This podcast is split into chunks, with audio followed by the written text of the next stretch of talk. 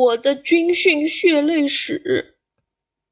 小作者王启涵，五年级。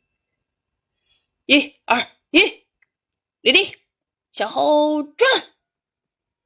教官洪亮的声音在我耳边响起，向往着穿上迷彩装的英姿飒爽，期待的学军活动终于拉开了序幕。可谁知前方等待我的竟然是九九八十一难呐！一进营地，我们就领了衣服和被套，教官熟练地给我们演示了套被套，可还是把我们都难住了。有的同学刚套好了一个角又掉出来了，有的同学整个人都钻进去了。我努力回想着教官的示范，拿起沉重的被子努力把它塞进被套，可还是掉了，就是方向不对。我顿时像泄了气的皮球，瘫坐在地上。后来在小伙伴的帮助下终于成功了，但这仅仅只是个开始。军训也不是很累嘛，我正暗自窃喜。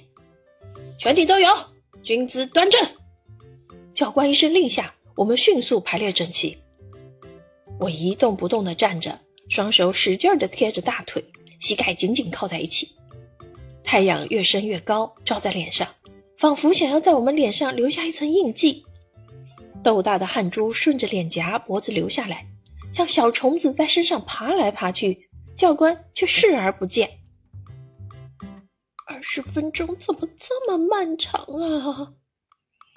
但我还是眼睛一眨不眨地盯着前面同学的后脑勺。听到教官喊时间到，终于可以活动了。天哪，我的腿酸痛不已。经过两天的魔鬼式训练，迎来了连队展演。虽然身体已经很疲惫，但同学们都精气神十足。那一刻，所有的汗水都化为坚定有力的步伐，整齐划一的动作，铿锵有力的口号。离别的时刻，大家既有抑制不住的兴奋，又有莫名其妙的失落；既有收获的喜悦，又有离别的忧愁；既有对军训生活的眷恋，又有对未来的憧憬。教师点评：小作者借助三个场景回忆了自己的学军生活，并通过一处处细节描写，写出了叠被子时的手足无措，练站姿时的紧张，离开时的不舍等心情，非常有画面感。